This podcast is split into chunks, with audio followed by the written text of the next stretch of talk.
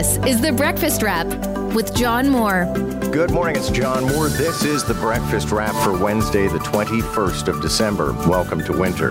Welcome to winter indeed. The weather forecast for today sunny with a high of plus one, but beginning Thursday afternoon or evening, looks like we're going to have some major weather. We'll give you greater details as the morning continues. Here are the five things you need to know. Number one, eight teenage girls accused of killing a man in downtown Toronto on Sunday. Number two, condo residents killed in Vaughan mass shooting have been identified. Number three, people are changing plans ahead of the holiday weekend winter storm. Number four, Mr. Zelensky goes to Washington. Number five, Twitter has a new job opening for a CEO. The Breakfast Wrap with John Moore. People are are making plans and unmaking plans, but if anything confirms that, you know, we're in a bit of a what would you say a readiness posture here. Um, Porter Airlines has actually issued a notice to the public, or it's notice to its clients anyway, that if people want to change their flights, they can do so and without charge. Now you're going to have to call a call call center. So it uh, probably won't be the easiest of processes. But when an airline offers you the option of changing your ticket without charge, um, that's I mean, that's seriously good customer service, but also confirmation that maybe this isn't going to be the wet firecracker that some people think it's going to be. You have to be fairly convinced that this is a likely event to take that kind of action. But also, it actually saves the airline time, right? Because if people change their flights now, if those flights are canceled, then instead of the airline having to deal with everything pell mell in the immediate aftermath of the cancellations, we already have here on Wednesday, and people will probably do so on Thursday, people changing their plans. And certainly in our house, as you know, every Christmas on Christmas Eve, we hop in the car fairly early in the morning, so that would be Saturday, and head off to Montreal. And that's possibly, given the track of this storm, storm, one of the worst scenarios because we would be, even if it's over here in Toronto, we'd be chasing it into Montreal. And if you've ever driven on the 401 in a winter storm, it is awful. And as a matter of fact, you go through all these pockets where all of a sudden you've got zero visibility, and next thing you know, everything's fine.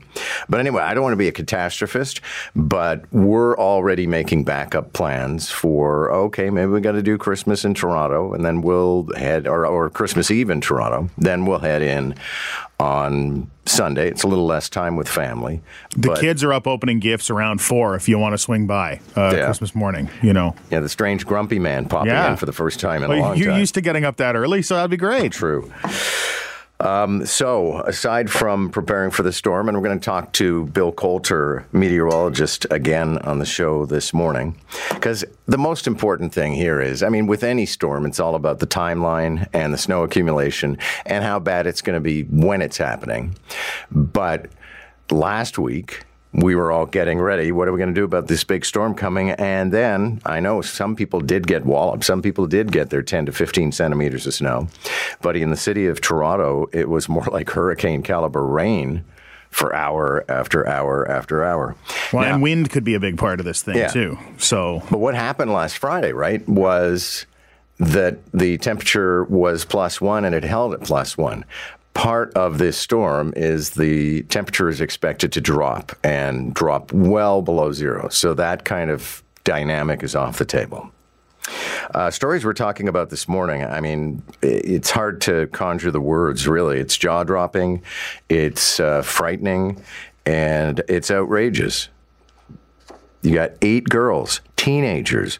We're talking 13, 14, 16 years old eight girls who apparently we don't know if they necessarily knew each other, but they're from all over the city apparently, and they hooked up on social media. How long ago? Not clear. Was it as recently as the day where they ended up surrounding a homeless man, 59 year old homeless man in the city's core, York Street and University Avenue, and allegedly stabbing him?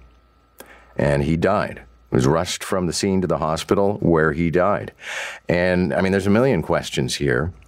I guess maybe I've lost the thread. I'm getting older and I don't remember at what age I would have been allowed to be somewhere downtown on a Saturday night. But these girls were allegedly making trouble as early as 10:30 p.m.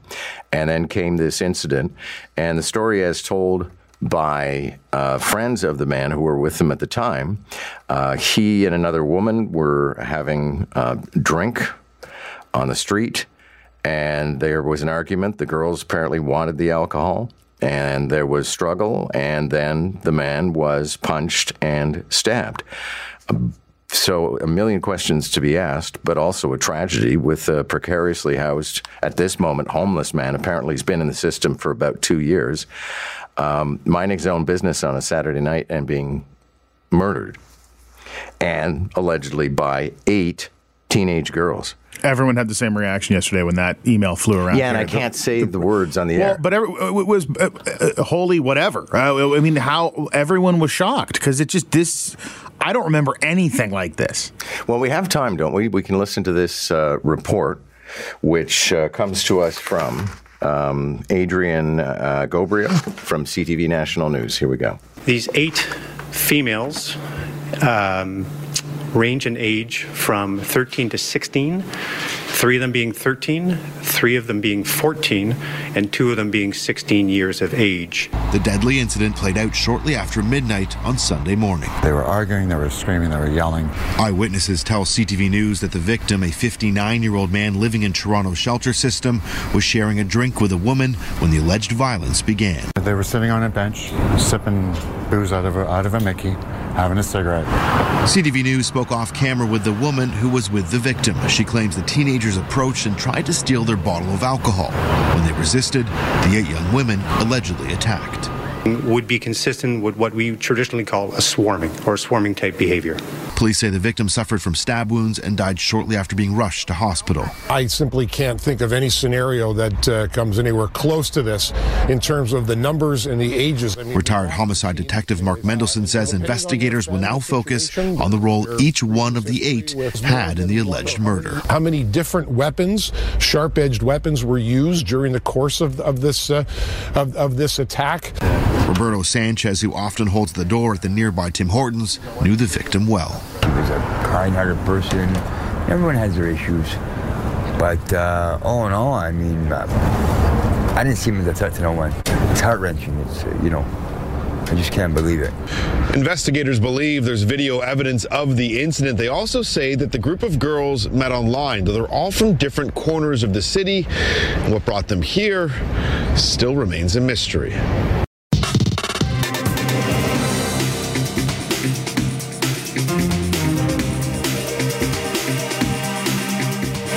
Time now to say good morning to John Moore, News Talk Radio 1010. See what's on his mind today. Morning, John. Good morning, George. Nice to be here. Good to have you. Uh, this is a very disturbing story. A, a premeditated social media swarming by a group of teenage girls on a man in downtown Toronto, resulting in his death. Yeah, words fail here, actually. I don't know if it's astonishing, gobsmacking, jaw dropping. It's certainly horrifying. And it kind of compounds the situation in our city and in the GTA where people are starting to wonder what's in the air these days? What's with this random violence? And what's with people who seem to have mental health issues attacking other individuals, sometimes fatally? But in this case, George, it just defies any kind of explanation. This happened on Saturday night. I don't know what a bunch of teenage girls aged uh, 13, 14, and 16 are doing in the downtown core in the first place, or what they're doing, allegedly swarming a 59 year old homeless man and stabbing him to death. Uh, they were taken into custody. They've made their first court appearance. But I, you know, I think I suspect a lot of people today and yesterday afternoon, when we first heard about this, are just saying, "What the heck is going on?" Yeah, it, it does defy uh, words and logic. Uh, so does this story. Uh, uh, the Vaughan victims of the, those condo killings are now being identified.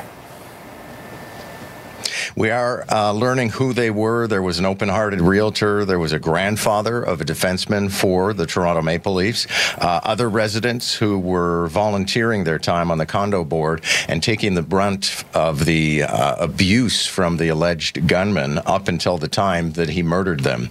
But five innocent people all gunned down. And as we know, that gunman was taken out by police when they arrived on the scene. There was actually a moment of silence last night at the Maple Leafs game in honor. They didn't name any any of the victims. They didn't even actually say out loud that one of them was connected to Yeah. one of the players, but they had a moment of silence. And John, something winter this way comes. Yeah, and it's all about the timing, isn't it? Because there's this urgency to be with family or to be somewhere else. And I think it's a real indication of how seriously people are taking the storm. And I'll leave it to Bill to map out the timeline. He's going to do that on our show as well this morning because it's so critical to decisions people are going to have to make. But you can certainly see that people are taking this seriously. Porter Airlines has offered that if you have tickets booked to fly before Christmas, that you can move them without charge. And so if Porter is telling you that you can change flights in advance of Christmas, flights on Thursday, Friday, Saturday, yeah. then you know that at the corporate level they're taking this very seriously. Yeah. And it's a it's a continental situation. This isn't just us. The Yeah. entire the entire, entire continental United States and most of uh, the western part of this country too. It's either snow, cold, wind, or both, or all three. Um, all right. Uh, Zelensky, Volodymyr Zelensky, is uh, going to be Yeah. visiting Washington, D.C. This is his first international trip since this war began 11 months ago. Yeah, and you have to think what kind of stealth they have to engage in to make sure that he gets back safely to home.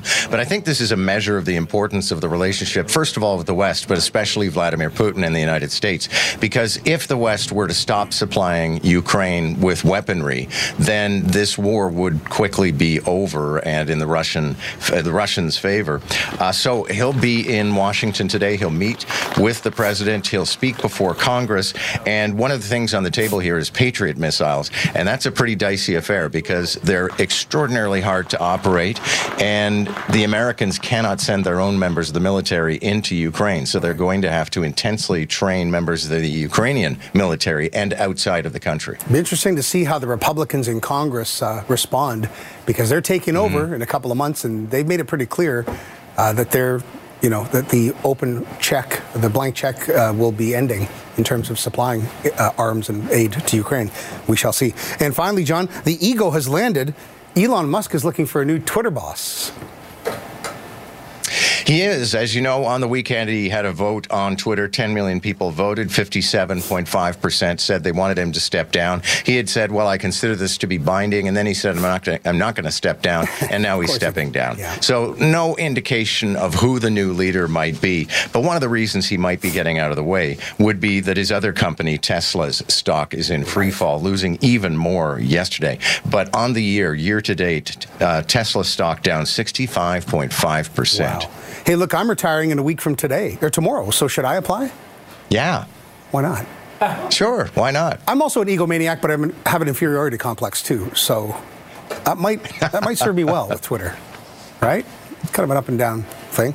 Uh, John, thanks very much. Have a good day and a good show.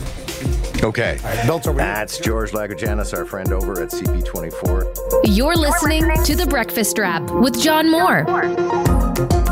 So, after an attack that happened on Monday, where a woman, apparently with a bottle, attacked people at St. Clair subway station, I always say for there to be a pattern in something, obviously you need, and it's, you know, you need a one, two, three, and this, in this case, four, five, six. We have people being stabbed, attacked, jostled, uh, not long ago pushed in front of a subway train and on the streets. And obviously, there's, there's cause for concern. And as Ed Keenan writes today, there seems to be something in the air in the city right now, at a time when we expect the jingling of sleigh bells and bright lights to inspire joy and generosity. Instead, there's a brittleness and tension piercing through everyday frustrations and exploding into episodes of violence. And, you know, he concludes saying we need a great degree of measure here.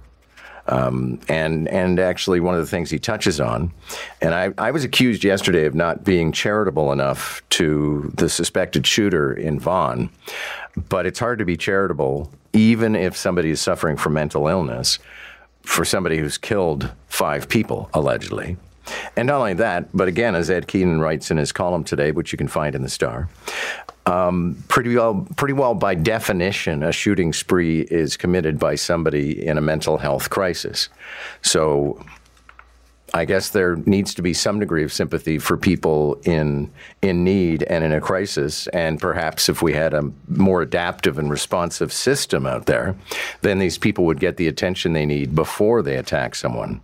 But then you get to these 18 teenage girls who are now accused of uh, murdering a 59 year old man in the city's core, swarming him, having hooked up on social media. I don't think these girls, I think these girls are incredibly disturbed. There is something fundamentally wrong with them, but I don't think they were in a mental health crisis. So it really is a WTF moment, I think, um, in, in the life of our city. And I'll be recording an interview with John Tory, a year end interview. And it's definitely one of the things I'll ask him about because I agree with um, Ed Keenan. There's, there's a negative vibe out there. And, you know, yesterday I went to see this uh, immersive Disney, and we'll talk about that a little later on in the show. It's down at number one Yonge Street, which is the old Toronto Star building. And so the only way to complete your trip is you go to King Street subway station and then you walk down. And you know, in the subway station, I found myself sort of checking people out and, and going up the escalator. I kind of went sideways because, you know, maybe that's a level of paranoia. But an awful lot of people have been attacked quite recently and out of the blue. And also, I agree entirely with the union head that we talked with on the show on Monday, who said that part of the problem out there is that homeless people that you know they're using the TTC as a means of warming up and they're sleeping on benches and they're wandering through stations and they're in the path system.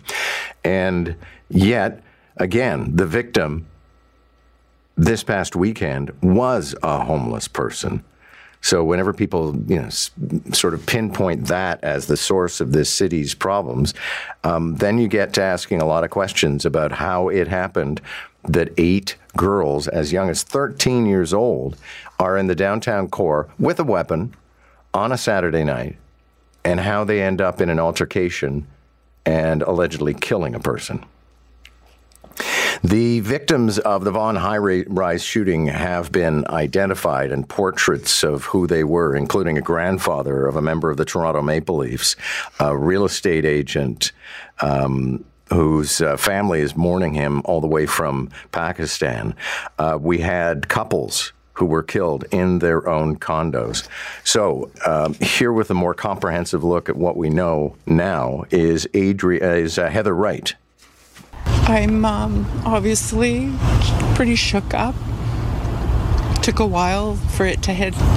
Today, police released the identities of the victims Russell Manock and his wife Helen Manock, who went by Lorraine, Naveed Dada, Rita Camilleri, and Vittorio Panza, the grandfather of Toronto Maple Leafs defenseman Victor Mete. Our hearts go out to the victims' families. Tonight, the Leafs paid tribute to the victims. These are real human beings who lived long lives, right? And on a Sunday night, were probably just in their homes like all of us were, um, you know, waiting to start the week. A sixth person, Doreen Di Nino, was also shot in the rampage, the wife of the president of the condo board. A bullet John Di Nino thinks was meant for him. Her life has changed forever. We cannot undo that here today.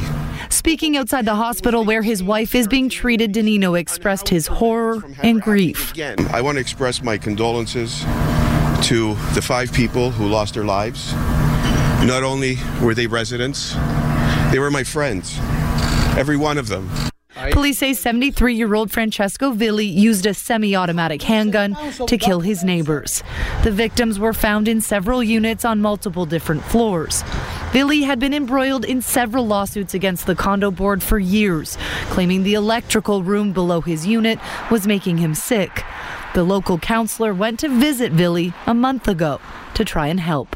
Based on my observation, I have to conclude that uh, he probably uh, was uh, seeing things that didn't seem to be there.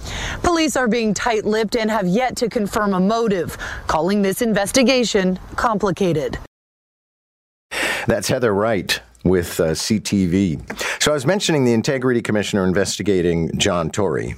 This was based on a complaint from a guy who has complained previously, and as a matter of fact, one of his complaints against if if memory serves Robert Turner, he complained against uh, previous mayor Rob Ford, and it went to a trial, and uh, that trial was argued on behalf of Mr. Ford, anyway, by Gavin Tighe, who's a frequent uh, commentator here and is going to be with us today to explain this one. That one ended ended with the mayor being vindicated. This one has ended with a 72 uh, page report that says there's no evidence John Tory broke conflict of interest rules when he took part in a council meeting vote earlier this year. Now, just to give you the background on this, the um, you may remember Active TO, where they were closing down streets, including Lakeshore, and the head of the Toronto Blue Jays sent a letter to the mayor saying, you know what, this is really screwing up access to our baseball games when we have a Blue Jays game and the roads are closed. So I think you should stop closing uh, Lakeshore. And so that went to a vote on council. The allegation was that because John Tory has a relationship with the Rogers Corporation, he serves on a board which supervises their charity initiatives, that he was in a conflict of interest. I actually think the greatest revelation in this report was it was Etobicoke Lakeshore Councillor Mark Grimes who wrote the letter and sent it to Mr. Shapiro at the Blue Jays. Shapiro then put it on Blue Jays stationery and signed his own name to it. So here's a city councilor kind of manipulating his agenda by trying to get somebody more important than him to sign on for a policy he wants. And incidentally, he lost his bid for reelection in the fall. So I guess there's a bit of karma there. Um, however, um, the investigation by the Integrity Commissioner has exonerated Mayor John Tory. Um, and one of the things that he pointed out, and this is highly technical, but if you're going to write an integrity report, it's got to be highly technical. He checked the attendance for Blue Jays games and said that there was no difference, no variation between the attendance for games um, on uh, during times where the roads were closed and games during times where the roads were open. So he said that there was no pecuniary interest for the Blue Jays um, or John Tory and Rogers if they change the policy. I know that's complicated stuff, but uh, it's a 72 page report. And I guess if you're an ethics commissioner, you, get, you, you do your homework. Subscribe today and always hear the latest episode of The Breakfast Wrap with John Moore. That'll be an interesting day in Washington. And, you know, find myself wondering, pretty sure Volodymyr Zelensky, even though he's going to be in the Oval Office, will probably still be wearing his uh, battle fatigues. Um, some people were sniping about that. There is, I know that George Lagogianes, when we were talking on CP24, was mentioning American Republicans not supporting the aid to Ukraine. It's actually a fairly small pocket. It's kind of the the Trumpers and you know talk radio and cable, some talk radio and cable, and it, it still amazes me that after having spent decades trying to defeat Russia, after having won the Cold War, and now watching the leader of Russia behave very much like the Germans behaved in the late 1930s in terms of aggressively taking over territory that doesn't belong to them, that when that situation presents itself, these people want to want to run. They'd rather Ukraine become part of Russia, and then that expands the Russian borders to the point where it's flirting with um, Western Europe and threatening countries that are very much friendly to us. Not only that, but threatening the countries we are obliged to defend should Vladimir Putin continue to roll on past those borders. So, presented with those situations, we're back to where a lot of people were during the rise of Nazism and uh, during the Second World War, in the, in the immediate aftermath of the invasion of Poland, there was an American isolationist movement, and it was led by some fairly creepy people, including Henry Ford, Father Coughlin, who was a Canadian, and um, Lindbergh. And they were proven wrong by history. So I don't know why people want to repeat that chapter. But Vladimir Zelensky will address uh, Congress. He'll meet with Joe Biden, and then you get into the business of Patriot missiles. And I was listening to a very lengthy interview about Patriot missiles, and if I understood what the guy was saying, not understood, but if I remember well, because I was out driving and you're always distracted for a couple of minutes here or there, but I think he said it takes like 90 people to run a Patriot missile uh, base. And so it's an extraordinarily complicated operation and it requires intense training. And the Americans can't just give these missiles and their launchers to the Ukrainians and uh, let them figure it out with a manual. Um, they have to train them, but they can't do so on Ukrainian soil because the minute American military people set foot in Ukraine, we got a war. So apparently, this is going to take place in Germany. Back closer to home, I was talking in the last half hour about this uh, thing called biosimilar drugs. Basically, it's um, you know, approximations of drugs. They're almost chemically identical, but not completely. And Ontario has decided that when it comes to providing drugs for seniors and people on social assistance, that by next March, the province is going to move over to biosimilars instead of named um, pharmaceuticals. That will save an awful lot of money. They haven't been able to put their fingers on how much, but I mean, when it comes to biosimilars, they are markedly cheaper, like sometimes a fraction. But here's the issue for some people with some disorders, and different organizations like Crohn's and Colitis Canada are speaking up about this. They insist the biosimilars are not the same, and that they upset the balance that a lot of people who suffer from that those disorders have found, thanks to the drugs, the name drugs that they're on, and so they say they can't switch them over. But you know, once again, I I know this government appears to be doing hard ass things but they have shown a great deal of flexibility in it.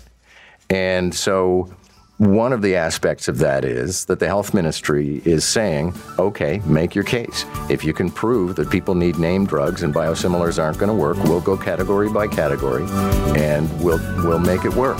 You've been listening to The Breakfast Wrap with John Moore. Don't forget to subscribe and get the latest episode from wherever you get your podcasts. And listen weekday mornings from 5 to 9 on News Talk 1010.